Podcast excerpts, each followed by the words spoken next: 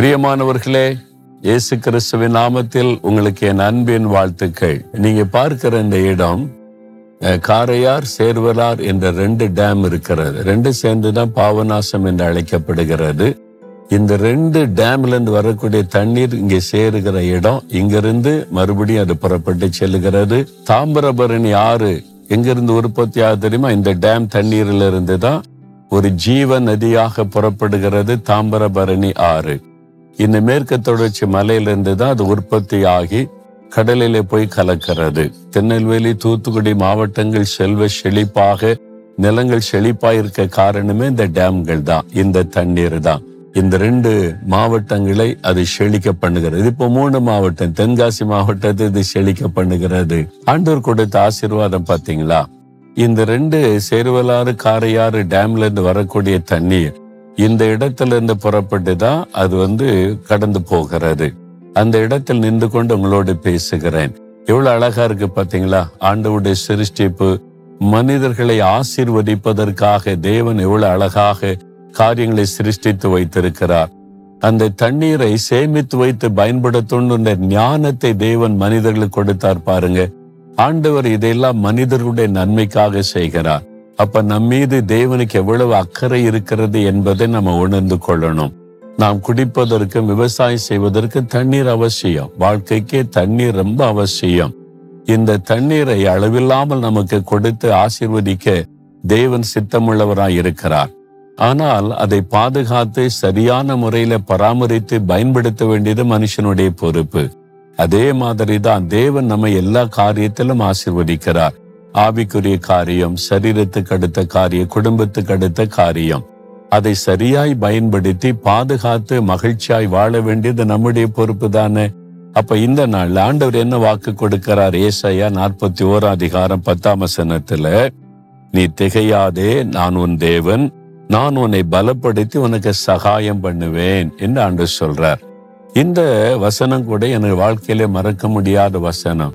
ஆண்டவர் என்னை நேரடியாய் முகமுகமாய் சந்தித்து தன் ஊழியத்திற்கு என்னை அழைத்த போது ஆண்டவர்கிட்ட நிறைய கேள்வி எல்லாம் கேட்டேன்.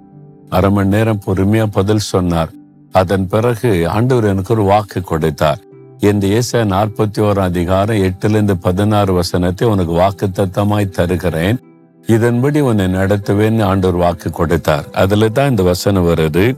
நான் உன்னை பலப்படுத்தி சகாயம் பண்ணுவேன். நான் இன்றைக்கு இருக்கிறது தேவன் என்னை பலப்படுத்தி பலப்படுத்தி நடத்துறதுனால தான் எத்தனை போராட்டம் வருது நிந்து வருது பொய்யான குற்றச்சாட்டு வருது எல்லாமே உங்களுக்கு இல்ல அதுக்கு மத்தியில் எப்படி நான் பலனோட மகிழ்ச்சியோட ஒளி செய்கிறேன்? ஆண்டவர் என்னை பலப்படுத்துகிறார். சகாயம் பண்ணுகிறார் உதவி செய்கிறார் ஹெல்ப் பண்ணுகிறார். அப்படித்தான் வசனம் சொல்லுகிறது. உங்களுக்கு சொல்றார் என் மகனே நீ பயப்படாத நான் உன்னை பலப்படுத்துவேன் உனக்கு சகாயம் பண்ணுவேன்னு சொல்றார். சோர்ந்து போயிருக்கிறீங்களா? குடும்ப காரியத்துல பிசினஸ் காரியத்துல படிப்பு காரியத்துல வேலை காரியத்துல ஊழியத்துல சோர்ந்து போயிட்டீங்களா? அன்று சொல்ல என் மகனே என் மகளே நான் இன்றைக்கு உன்னை பலப்படுத்துறேன். சோர்ந்து போகாத எழும்பு. நான் உனக்கு பலன் தருகிறேன். நீ செய்து முடிப்ப நீ சாதிப்ப நீ ஜெயத்தை காண்ப. நான் உனக்கு உதவி செய்யறேன் உனக்கு சகாயம் பண்ணுகிற தேவனா இருக்கிறல்ல ஐ வில் ஹெல்ப் யூ உனக்கு என்ன உதவி வேணும்னு ஆண்டவர் கேட்கிறார்.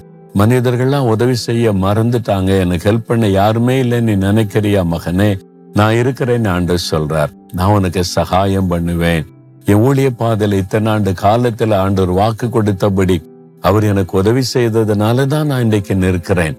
அதே ஆண்டவர் உங்களை பார்த்து சொல்றார். நான் உனக்கு சகாயம் பண்ணுவேன். நீ பயப்படாத நீ கலங்காத உங்களை பலப்படுத்துகிறார். சோர்ந்திருக்கிறீங்களா? திடன்கொள் தைரியங்கொள் நான் உனக்கு உதவி செய்யறேன் இன்றைக்கு காரியம் நடக்கும். நீ போ தைரியமாயிருன்னு ஆண்டவர் உங்களை பார்த்து சொல்லுகிறார். ஆண்டவரை பார்த்து ஆண்டவரே எனக்கு பலனா இருக்கிறீங்க. எனக்கு உதவி செய்யறீங்க நீங்க உதவி செய்தா போதும். எல்லாம் ஜெயமாயிரும் ஆண்டவரை துதிச்சு பாருங்க. ஒரு புது பலன் வந்துரும். தகப்பனே நீர் கொடுத்த அந்த வாக்கு தத்துவத்திற்காய் ஸ்தோத்திரம். நான் உங்களை பலப்படுத்துவேன் சகாயம் பண்ணுவேன்னு சொல்லியிருக்கிறேன் இந்த மகனுக்கு இந்த மகளுக்கு இன்றைக்கு நீங்க பலன் கொடுக்கறீங்க தைரியப்படுத்துறீங்க. உதவி செய்றீங்க காரியங்களை எல்லாம் நீ ஜெயமாக்கி கொடுக்கறீங்க. அதற்காய் ஸ்தோத்திரம். இயேசுவின் நாமத்தில் ஜெபிக்கிறோம் பிதாவே. ஆமேன் ஆமேன்.